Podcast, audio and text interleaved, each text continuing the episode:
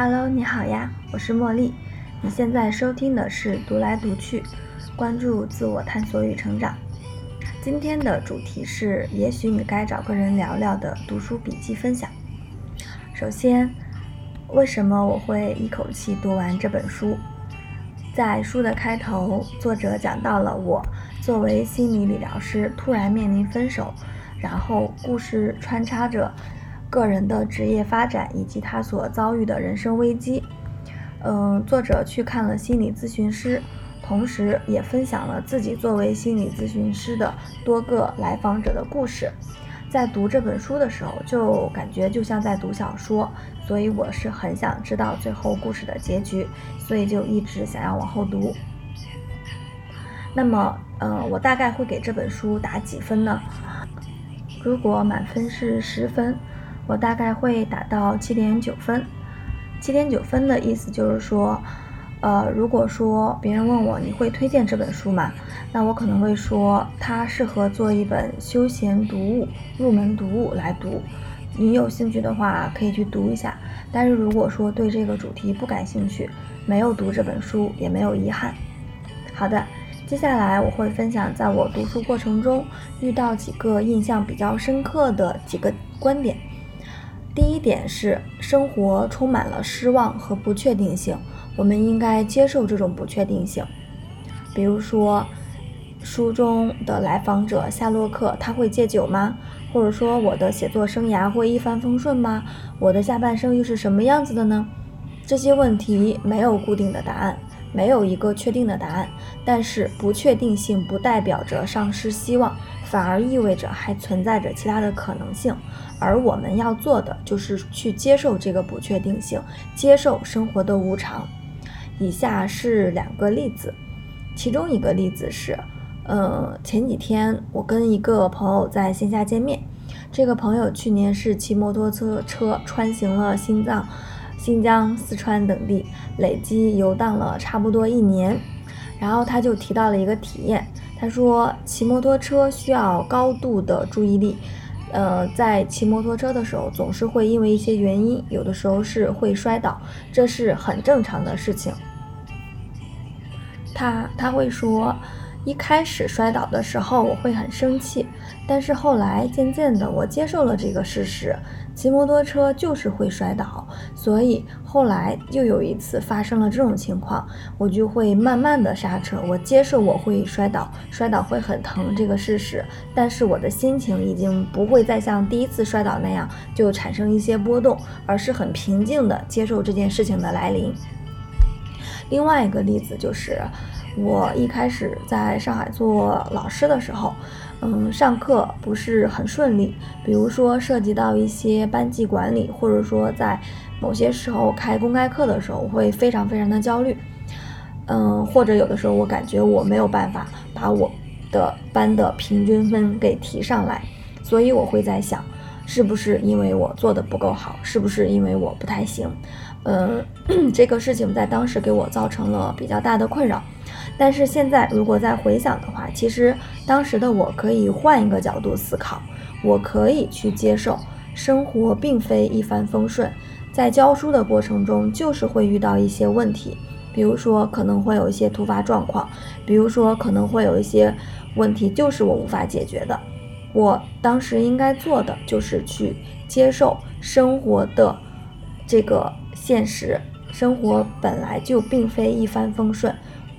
嗯，我们所需要做的就是去学会面对这些小挫折，遇到挫折之后，一个一个的迈过去，而不是说我去把这个挫折避开。如果说全部避开而不去面对的话，那么生活也太无趣了吧。好的，第二点是那个表层问题之下的深层问题。在书里面，作者说：“我来这儿，嗯，只是想走出分手的困境。”然后心理咨询师说：“不，你悲伤的症结是一些更重大的问题，就是说，那个迫使来访者做心理理疗的问题，通常只是某个深层的大问题中的表层，或者说一个非常表面的问题。而一般情况下，大多数人会通过一些方法来屏蔽掉一些我们不想直视的问题，通过转移注意力或者通过启启动我们的防御机制等。嗯，也有的时候人们可能会觉得，只要我谈了恋爱，只要我读了博士，我就可以不用去面对这个问题。但是，即使你真的去谈了恋爱，即使你去读了博士，即使你拿到了你梦想的那个 offer。表面上的生活似乎是井井有条，一切都好，但是有一个深层的问题一直都没有解决，所以我们应该去关注这个深层的问题，去面对它，去解决它。第三点是欢迎来到荷兰。这一章举的例子是，呃，一个三十三岁的来访者，嗯，身患癌症，他这个时候在决定是否想要小孩儿。当时举的例子就是欢迎来到荷兰。书里面说，你乘着飞机，飞机的目的地是度假胜地意大利，你开始期待有罗马斗兽场、米开朗基罗的大卫雕像等。但是在你准备下飞机的时候，空乘人员对你说：“欢迎来到荷兰。”这个时候，你不得不下飞机去买一本新的旅游指南，可能你还得再去新学一门语言。书中以这个故事来指生活中的一些意外，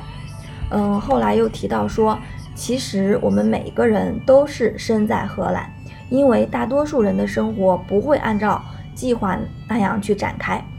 并且就算你去了意大利，你也可能会遇到航班取消，或者说遇到遭遇恶劣天气等情况，就所有的生活都并非完全按照计划展开，在书里面。嗯，来访者朱莉在和她的丈夫 White 在讨论，说是否要小孩儿。他们会考虑到，如果说孩子上了初中，朱莉已经不在了，怎么办呢？又或者说朱莉的癌症，嗯，恶化了，在学前班之前，朱莉就已经不在了，那么他们是否还要生小孩呢？讨论的结果就是，他们最终决定，即使面对这样的不确定性，他们还是要按照自己的意愿去生活，因为生活本身就是不确定的名词。与，呃，这里提到了一点，就是说，因为朱莉是与死亡相对视，所以说，嗯，她相对更加短暂的接下来剩余的人生，会让她更加直视她当下，直视她自己的意愿。嗯，书里面说他们不在意最后到底是去了意大利还是去了荷兰，重要的是他们决定登上这架飞机，看看到底会降落在哪里。第四点是关于丧尸，因为书中提到作者去看心理咨询师的一个起因，是因为呃谈了两年的男朋友和他突然要讲分手，所以这一段其实是讲到了丧尸。嗯，书里面提到说，丧尸是多层面的，它既包括现实层面的丧尸，丧失也包括潜意识里面的丧失。比如说，在现现实层面中，你的分手就意味着你失去了这个男朋友的陪伴，而潜在的丧丧失，则意味着你好像失去了美好的未来。比如说，分手很嗯很像是一种安静的丧失。呃，你周围的朋友不会知道你经历了什么，因为你好像似乎没有什么异状，似乎你过一两个月你就应该痊愈。对你而言，你可能是失掉了一个伴侣，但是也失去了那些相处的时间、陪伴、生活的日常，只属于你和他之间两个人的笑话和隐喻，属于两个人的回忆。呃，并且这里作者提到了关于离婚，对于很多人来讲，就离婚带来的痛苦不仅仅是失去了一个呃终身伴侣，